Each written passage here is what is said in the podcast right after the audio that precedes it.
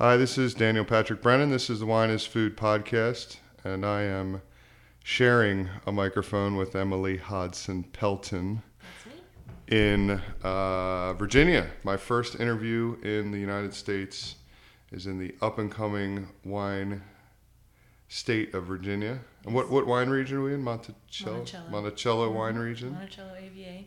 and we're at Veritas Wines, which uh, I was very happy to see there were signs on the interstate for Veritas Wine. So I, th- I suddenly got a little nervous. I was like, wait a second, this is it's a pretty important interview. This is probably the first uh, one where they've had highway signs, uh, you know, off it. But then of course I'm in the U.S., so This things things are different now. We like to signpost everything. That's right. we actually, and we're very proud of the fact we actually just got Monticello AVA signs even, so that you know when you're coming in and out of each AVA in Virginia, which was Yeah, so it's all over the state now. too.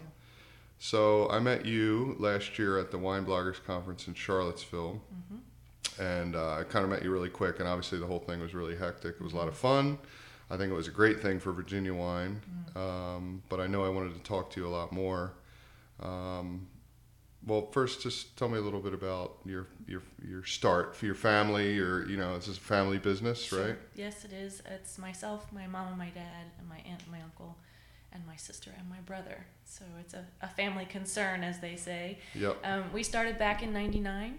Um, that's when my parents bought the farm, quote unquote. And um, I was traveling when they called and said they'd bought a farm in Virginia.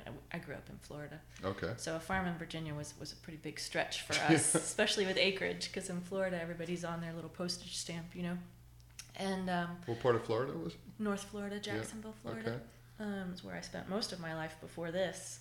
And um, I can remember my parents calling me and saying, "We've bought this farm in Virginia, and we've decided we're going to retire and uh, uh, grow grapes and open a winery." And I, I, I remember to this day hanging up the phone and saying, "Oh, that's great. My parents are having their midlife crisis." Yeah. Yeah.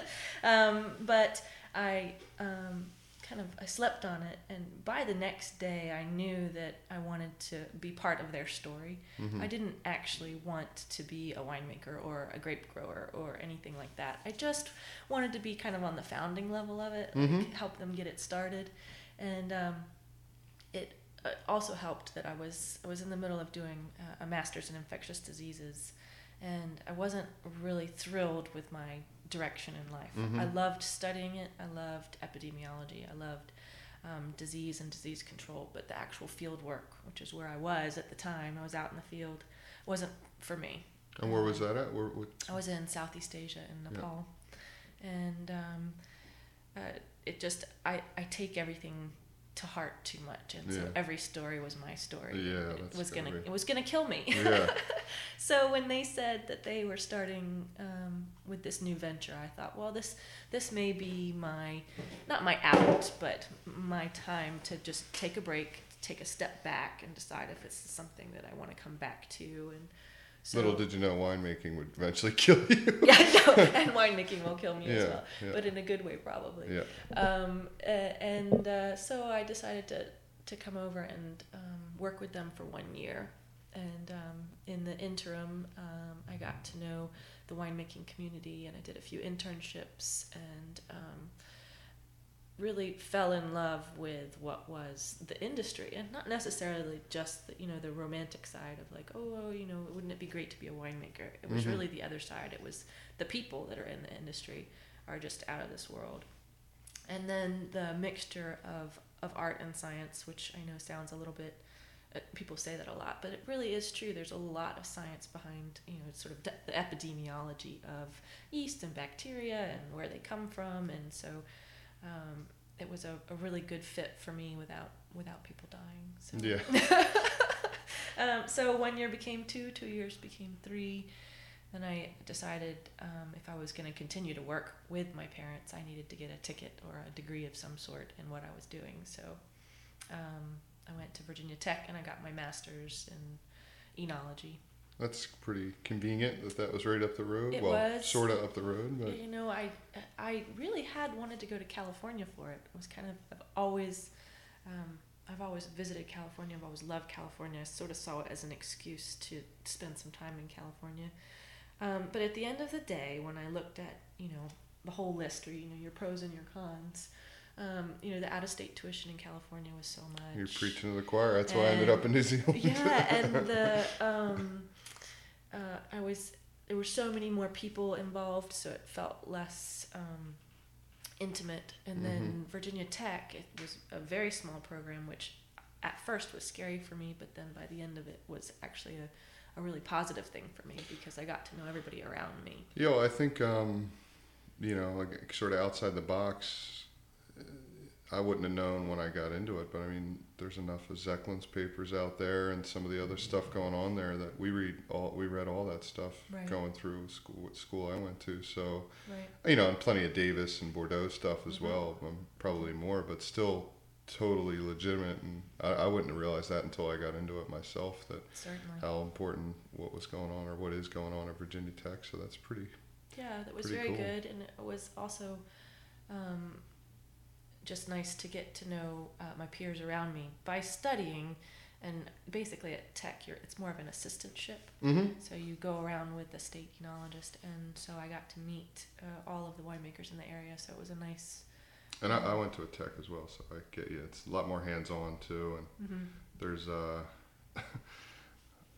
a little. You know, we always joke around about the Davis students when they come to New Zealand. We're like, yeah, so this is a pump.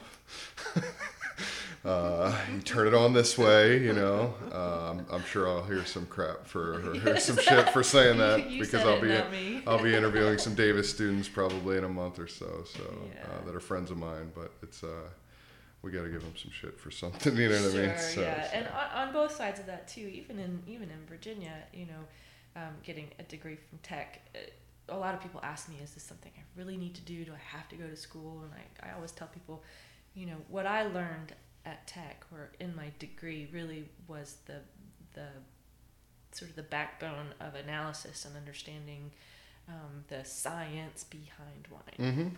Mhm. Um, do you want if you want to learn how to make wine, just go work somewhere. Yeah. They'll teach you how to make wine and how to run a pump and I always I've had that conversation recently that there was so many. Uh, you know, because we the school I was going to, we were getting kids like out of high school. This, oh, this sounds cool. I want to go do it, and uh, there was only a few that ended up making it all the way through. But I, I had more respect for the ones that stopped and said, wait, maybe I should go work a vintage or two before I realize if I want to do this. yeah, because it is an interesting profession, and I think people do romanticize it so much Yeah, um, that when when you're out there and, and you you know you're getting stung by wasps and you're covered in drippy juice and you know ninety percent of what you do is cleaning. You really have to do that. You really have to like it. Um, otherwise, it's it's not romantic at all. yeah, it sort of weeds weeds out people. Um, Fast. So getting back to Veritas Wines. Yes. Uh, so you were part of the uh, the start and started the founding, and Certainly. it was pieces at a time. Obviously, this is a beautiful facility, first of all, and. I want to say also. Uh, as soon as it's it's pretty amazing. I was in you know DC like early early this morning. I left DC and I was feeling very cosmopolitan and Yeah. feeling you know walking the streets. I was on like R Street right off of Logan Circle Mm-hmm. and feeling like you know you know I was out last night and yesterday at some restaurants and and then it was like all of a sudden I'm in Mm-hmm. The God's country. I'm in God's country driving around the hills and I it was like almost as soon as you get off of 95 there's it's just it's beautiful out here you know and uh, and then pulling up the driveway here again after I saw all the road signs I uh, it's a you guys have a beautiful property here Thank so you, yeah. was the vineyard sites are they all here or are there some other spots or is it basically all around here Um, all of our vineyard is here. We have one more vineyard that's about 30 miles west that we lease. Okay It's not owned by us, but we do lease it. Um, but for the for the most part, everything is here. hmm Um, and uh, I have about 30 acres planted here, um, and then another 18 over in Ivy. Um, and I don't know if you saw as you drove in. there's a little constr- like a little done some done- clearing, yeah it yeah. looks like some more coming up there um, I have another 30 acres going in there, which I'm really excited about. When we when we bought the property back in um, the late 90s, early 2000, um, we planted kind of what was accessible, knowing that we also had that that hilltop that was Mm-hmm. kind of, for lack of a better word, perfect for grape growing, but was going to require clearing and experience, and we felt like it was just too big of a chunk to deal with as as newbies, as novices. Mm-hmm. So we planted sort of what was already cleared. It was a horse farm before. We planted, you know, sort of 10 acres in our first year and then 17 in our second and just kind of kept adding on. Um, And was it a, uh, you know, I've noticed on the website there's a lot of blends, so was it a, always a mix then, or did you guys say, oh, we're going to start off with this so- grape and, Yeah, um, we met with a lot of consultants. Chris Hill definitely gave us a lot of input, and um, we had some ideas of our own about what we really wanted. For example, Sauvignon Blanc, I knew no matter what anybody told me, I wanted to plant, mm-hmm. um, just because I, if if I could make it, I wanted to. Um, and then we got recommendations. For example, Viognier and Petit Manseng and Petit Verdot were recommended to us. I can't say I knew a wh- whole lot about it before Yeah. I planted it, um, but they were recommended for the region. And um, basically, what we did is we put a little bit of everything in every spot. And what I mean by that is our lower fields. I have Chardonnay, Merlot, Cab Franc, Petit Verdot, all down at kind of 900 feet, and then all those vineyards on your left as you come in that are up on the slope. Mm-hmm. I did the same thing again. So I've got sort of Chardonnay at the bottom and Merlot at the top and Viognier around the side. And then I have a top meadow that you can't see from here that's about 1,100 feet um, where I have the same thing. Well, that's where my Sauvignon Blanc is. But then I also have some Chardonnay, some Merlot, some Cab Franc. Um, the thinking there was that there, you know, the, these were all distinct microclimates, Mm-hmm. and we weren't sure what was going to do well where. Um, so we uh, diversified even on the on the property. And um, pretty heavy soils everywhere, or is it a real mix? Or from what Real I mix. just saw from pulling that hill off there, I saw it look like a little bit of uh, clay or a Mhm. little bit of that up We there. have a lot of clay down here, um, and a heavier clay down here. Um, very rich soils. That's Yeah. one of the things that we fight here in uh, Virginia. Is our is our vigor, yeah. our rich soils, our deep soils. So the the lower vineyards um, are, have very very rich soils. And as as you get up to my top meadow, um, it's better. It's much more sort of shaly, Mhm. rotten rock, um, but still uh, loam based. But then the top, the top, I just I can't even wait to get into.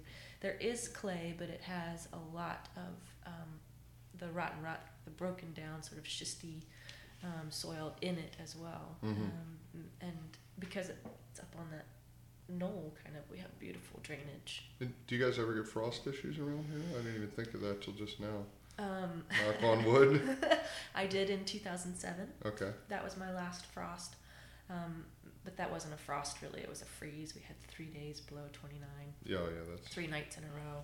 And, um, you know, I usually bring in 22 tons of Chardonnay and I, I brought in four. mm, It was one of those kind of years. And, um, but other than that, no, I mean, I get a little bit here and there. I get more towards Charlottesville than I do here on property. But um, obviously, audience can't see it, but we have a lot of slope to our property. Our relative elevation is, is great because everything kind of goes drops down into Yep, the valley or down whatever. and out. Yep, Down that's and out. good. So that's helped us a lot.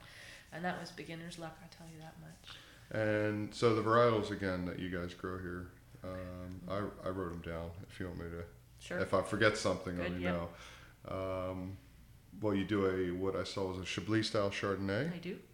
uh, a Viognier, which uh, is we're doing a lot of in New Zealand, and I think it's a great varietal. I love and uh, I'd say the st- the styles range a lot in New Mhm. Zealand. Uh, Mhm. we do anything from the really oily, rich ones to some of the crisper, dry ones, and Mhm. uh, probably much like Virginia, we're still finding our way with new Mhm. varietals and what we think the style should be and the Mhm. clones. And you know, we're sort of going through the same thing with Pinot Gris right now, where you might find, you know, all over the place, really simple blah, Mhm. not really good ones, to amazing, really rich. Mhm. Some are some of the really good ones are even crisp and quite dry, more Pinot Grigio style. And Mhm. so, anyway, sorry, back to There's that. so much you can do with Yeah, Viognier. Is just a cool varietal, and Yeah, I I think it's a really interesting food wine, and um, and we'll, we'll get to the food, my food question in a minute. But um, and then I saw you have the White Star, which has a varietal in it I'm not familiar with, but it has Viognier, Chardonnay, and Traminette. Treminette. Okay, so what, what's Traminette? Ex- Traminette is a hybrid between Gewurz and Sayez. Um, it's very aromatic. It's very very similar to a Gewurz, but more uh, floral, rose petal, um, in its in its aromatics. Um, So that's got to be a pretty aromatic white. it Then, is, you and know. it goes in my White Star, um, uh, which kind of makes it more fruity and more accessible to people. And then it also is the base of my dessert wine, my Kenmar. But we really, we literally, we put the Traminette in. It's along the roadside in all our low-lying spots. We really put it in so that if we ever did get frosted or if we had problems, like we had a hybrid along the roadside as you drive in, so Mhm. we didn't have like plants missing and things like that. Yeah. I don't think we really knew what we were going to do with Traminette, um, but I, I've enjoyed it in the ice wine. It's a very dis, it's a very unique grape. Yeah. Sounds like it. It is, yeah. Um, and then Excuse me. Petite Manseng. I guess- Petite I Manseng. gotta say I don't know much about is an anomaly. Uh, I'm still learning how to make Petite Manseng. Um, and what I mean by that is Petite Manseng is, is the, ti- the tiniest little grape you've ever seen. And um, it is a very high sugar, very high acid grape. Okay. and which is great for Virginia, um, because we one of one of my hardships is that I lose acid so rapidly. Hot evenings, hot days, Mm. and um, Petite Manseng, for example, um, in 2010, I was waiting for the acid to come down because the acid was so high. So I was still at like um, 11, 12, 13 TA, Mm-hmm. and I, but I was up in the 20s for Brix 24 25 and i was like i was right there at 24 and i was still at 11 ta and i was just uh, just kind of pulling my hair out Yeah, i'm not yeah. sure whether to just take it all the way to a dessert wine or or pick it with that much acid which Mhm. I've, I've always been hesitant to do um, uh, and I should just let it go and have it be a dessert wine, but I already have that kind of built with the Kenmar, um, so I didn't want two dessert wines, a Yeah. Petite Manseng and a Traminette. So I try and do a, a what the, the Milieu that's sort of slightly off dry. I, I'm always aiming for like two or three percent residual sugar natural on the Petit Manseng, but it's always rocking in at like 28, 30, 32 Brix. Now, is that something that you think, you know, with Virginia sort of becoming this up and coming wine region, that it may not be a bad thing to have some wine with some residual in it and sort of open up to more people and Sure. maybe not be, uh, and I'm saying that you are or anything, but maybe Yeah. not say, oh, we're only going to make dry, Dry, wine and, right. and this and that, and say, well, no, we're going to try some different things for different people. And Sure, yeah. I think it's a it's a, a, a nice way to go. Also because I prefer, and I hope I don't offend anybody, but I prefer Petite Manseng versus Vidal hmm as a grape, as a wine. So Petite Manseng will afford us the same thing that we can do with Vidal. It's a little, little bit less management because it has such good high acid. It, it hangs well, and we don't need to spray as much. so is Um, it an American clone? Or, Petite Manseng? yeah. Um, Or no, is no, it? it's from it's, it's Vitis, Vitis, It's vinifera, yeah. And but it- is, but Vid- Vidal is? Vidal is a Yeah. hybrid. because I actually work for a winery in New Zealand, or I used to, called uh, VIDAL Vital. Hmm. And I was telling them, I'm like, you know, that I think that's a grape in the U.S. You're gonna have struggle to uh, Yeah. s- to sell, and they ha- and in fact haven't uh, sold it in the U.S. and probably for that reason. for that reason. And Vidal here is, is kind of used as a base, as you were saying, for what I call more user friendly wines, slightly sweeter, softer, hmm um, which we can do with Petite Manseng as well, uh, and also have it be a vinifera, which Mhm. you know I'm not a vinifera snob, but um, I do prefer it in wine. Sure, Mhm. sure. I haven't had many foxy wines that I've been into that much, but I'm willing to try. If you told me Sure. definitely check something out, I would. yeah. Um, so, uh, oh, I did write it actually down. So It's from. I wanted to ask you, Southwest France. Yes, Uh, uh, what is it? Ger- Jurançon. Jurançon, Mhm. and uh, really close to Pyrenees in Yes. Spain, right? One of the most beautiful places I've ever been in the world. Yeah, I'd like to go there. And part of the reason we planted Petite Manseng, I, I went on a study trip um, organized by Dr. Zoecklein. And um, we had already done our first planting, and we went to the Jurançon sort of in between. And when I got back, I knew I wanted to plant Petite Manseng as Yeah. well. And it was on our list. People were already planting it. It's not like I invented, you know, Petite Manseng in Yeah. Virginia, but it was certainly being there and seeing their growing conditions and what they have. And they have Petite Manseng and Gros Manseng. And the Gros Manseng is too tight for Virginia. It's a Gros. It's just like this big, fat, sort of Sauvignon Blanc-ish grape. hmm tight clusters. So that wasn't a good fit for us. But the Petit Manseng is crazy. It's crazy. Yeah. hmm I want to go. Yeah. I want to go check it out. So Kenmar is your blend. Is that what it is? Kenmar is my um, ice wine. Okay. Kenmar is the Traminette. Mm-hmm. Um, and I, I Oh, it's these little bottles. yes, here. these Yeah. little bottles. Yes. And I, Sorry. it's okay. I freeze these grapes and I do a, you know, a cryogenic extraction. Mm-hmm. um, which is nice actually. I, I like that I don't have to make that wine along with all the others because um, ice wine, you know, it's such a slow ferment. It requires so much attention, you know, with the high sugars. Um, I do that in the winter in January or February.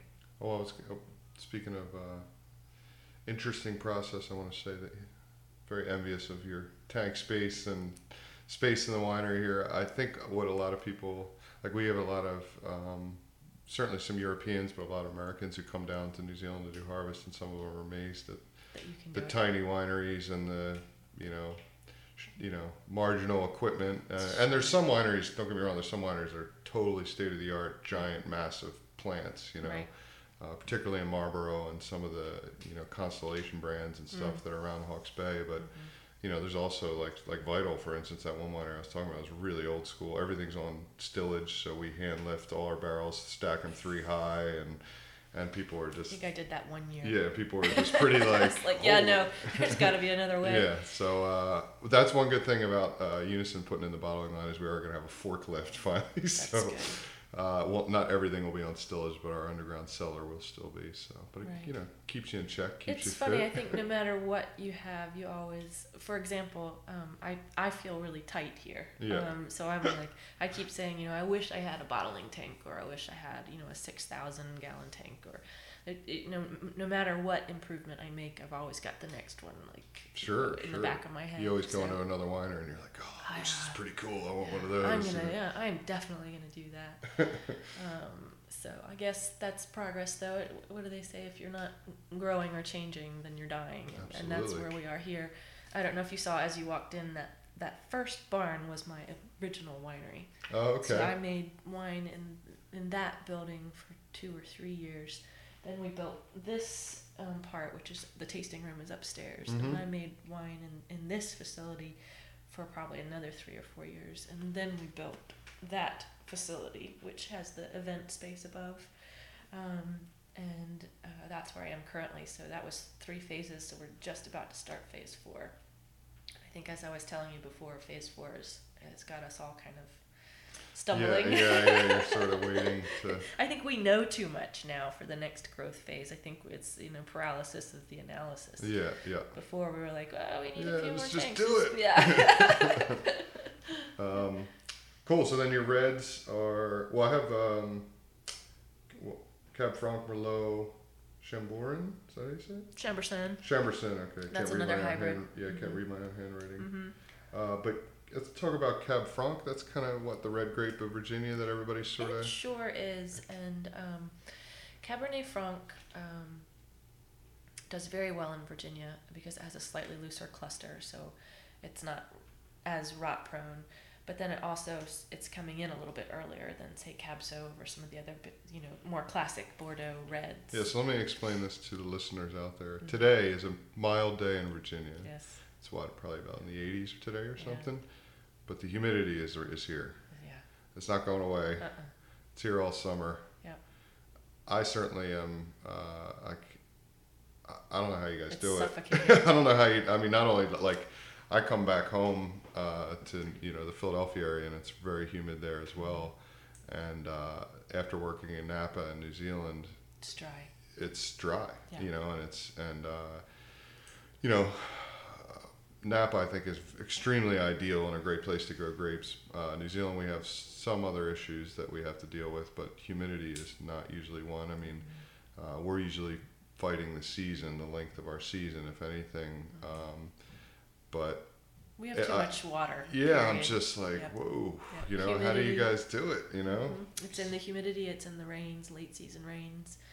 Um, we have we have pretty uh, dialed down spray programs now to where we can we can really ripen grapes well without the disease pressure we used to have, you know, 15 years ago. Um, uh, but that said, it's really what's really fun about Virginia is because we have these challenges. We really are finding varietals that suit uh, us, like mm-hmm. us specifically. Um, and Viognier does so well here because of that open cluster, that thick skin. We can, you know, it, it doesn't really care so much about the, the humidity yep. and the heat. And um, Cab Franc was in there. Cab Franc is pretty solid um, year in and year out. Um, Petit Verdot also. I, am I'm, I'm probably falling more in love with Petit Verdot than Cabernet Franc. Um, a really thick skin, a later ripener, but doesn't doesn't need, doesn't have to ripen as long as Cabernet Sauvignon. And it eliminates a lot of that greenness, and you yep. can get rid of the greenness sooner, even though you're uh, less mature. Um, so what are you guys normally harvesting out as far as sugar level? for say 24 yeah you're yeah. looking for that 24 yeah 24ish um, in 2010 we had a, a, a, really compact harvest really hot really dry and um, you were seeing easy 24 into the 26s the 28s and um, I watched I watched my colleagues kind of fight with it because you know oh it's riper get it riper riper riper but um, I'm always really shy of alcohol in, in my wines and so I was um, picking a little bit earlier than my colleagues, and I'm, I'm, it'll be interesting to see how my wines age out compared to my colleagues in the same region. Um, but I'm still glad I did.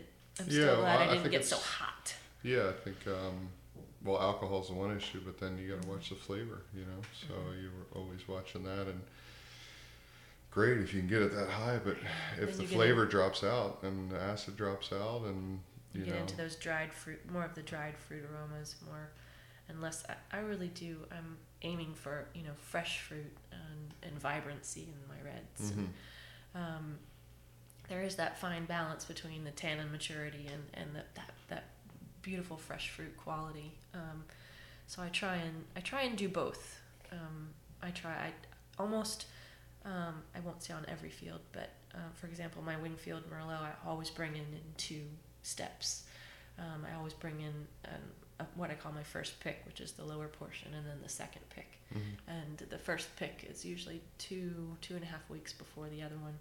Um, the early pick just really building in in um, the freshness that I love. Mm-hmm. The later pick building in the the tannin maturity and give you some blending options and stuff. That's good. Love to do that. Um, so going back to one of the first things we talked about, which was the bloggers conference last year. Sure. Um, again, I wouldn't have known a thing about Virginia wines if that wasn't that. Have you seen or felt any heat from that in the past year, or is it just kind of too soon to tell, or is it? Did you? We, we certainly. Um... I mean, I thought they did a really good job of being, you know, presenting Virginia wine, but also not being pretentious or anything. Just like this is what we're doing, this is what's going on, and I, I certainly felt like most people there that, that you you know that Virginia did a good job of doing it. Uh, Charlottesville was a great town to do it in. Mm-hmm. Um, and the Omni was a cool hotel. It was, yeah. um, but I mean, everything was it was great. It was really good, and I was pleasantly surprised, and it's kind of why I'm here because I want to. I'm interested in what's happening down here, and I went back to New Zealand and California saying, you know, they're going to blow by New York soon enough, and it's going to be tough to pass. Um, you know, Oregon and Washington as far sure. as production or or international and national um, awareness of, of what you guys are doing here. But it's right. certainly on its way, and with DC not far away. I mean, I mentioned you guys to a couple friends in DC, and they knew Veritas and stuff, so that's good. And yep. maybe it is just the street signs on on uh, yeah. uh, 64, but uh, no, I think one one girl I talked to had had the wines, and she liked them and everything. So.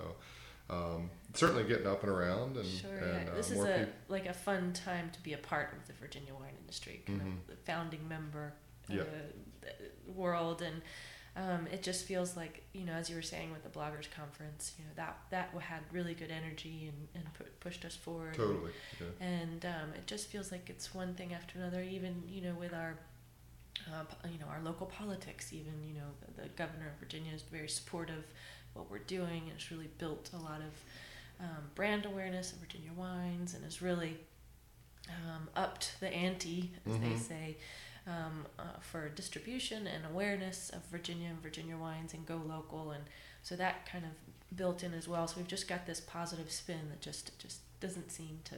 And do you guys sell Veritas mostly in Virginia, but do you do a bit in DC, or what, what would you say is sort of your distribution Mostly in channel? Virginia, I think we're doing just about eighty percent still, which surprises me. Um, about eighty percent out of the tasting room, just Mhm. right here.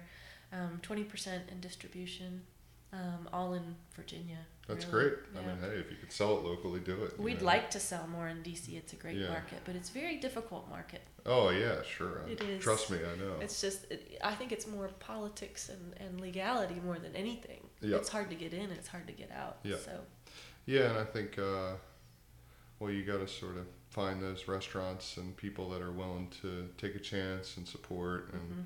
try something different. And uh, I'm sure they're out there, but it's the distributors and everybody else that are, well, somebody who's hopefully people start breaking through and Sure. realize it, but the, I think it'll happen. it's the never ending sort of price point slash yeah, accessibility. And, you know, we're also so new that um, a lot of us aren't making enough wine to support Yeah. some of these larger yeah, you start- distribution channels. you start getting into it and yeah it can be tough and yeah people don't realize how expensive it can be to grow wine so that's probably why you're selling a lot of it out of your your tasting room because Right. they come here they appreciate the place and the effort that you guys are doing and they Mhm. say yeah i'm going to spend a couple more bucks for some a good product and and a, you know something that i want to enjoy to support locally but when you start going around the big cities and stuff um, it can be tougher because they're saying, "Well, I just want Yeah, just another eight bottle. eight dollar of Just bottle another of this bottle or on the something." shelf. So What I love about when people actually come to visit, and we have a lot of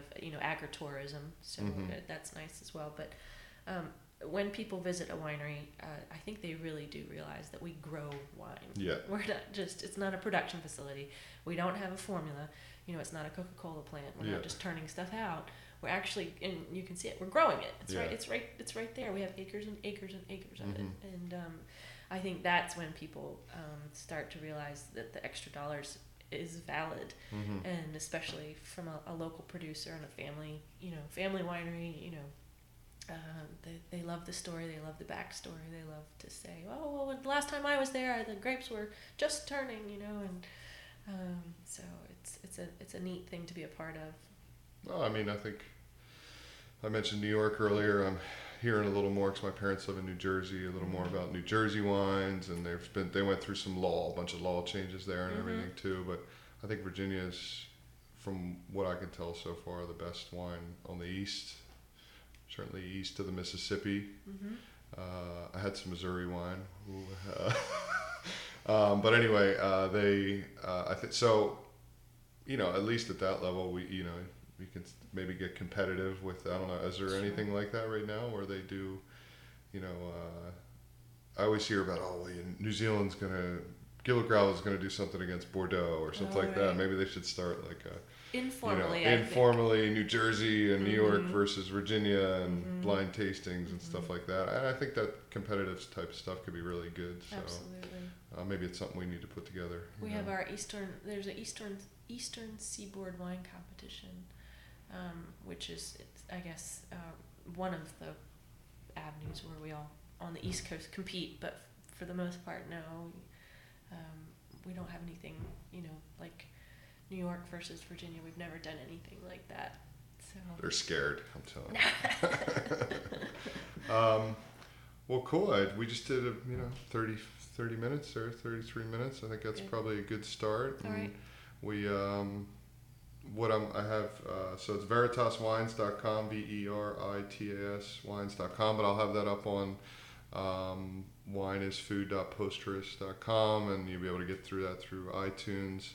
Uh, is there anything else you want to mention or say, or uh, I I do want to come back next year again and check in with you guys. Maybe you'll have some more construction and be pulling your hair out, and you won't want to talk to me. And, yeah. um, Or but at least hopefully some new vineyard I could show you. yeah, yeah. But I what I'd like to do is get some pictures from you and maybe get some stuff to put up on the site. Anything that we can uh, get get more information out, and uh, hopefully, like I said, come back and talk to you again with two microphones. I Two- hope, I hope you guys heard us all right this time, but I, I think I think it'll turn out fine. Yeah. And if it doesn't, we can do it Sunday too. But we'll uh, no, it should be good. And uh, thank you for Sure. doing it. Thanks for spending the time. Yeah, and we'll uh, we'll talk to you guys soon. Cheers.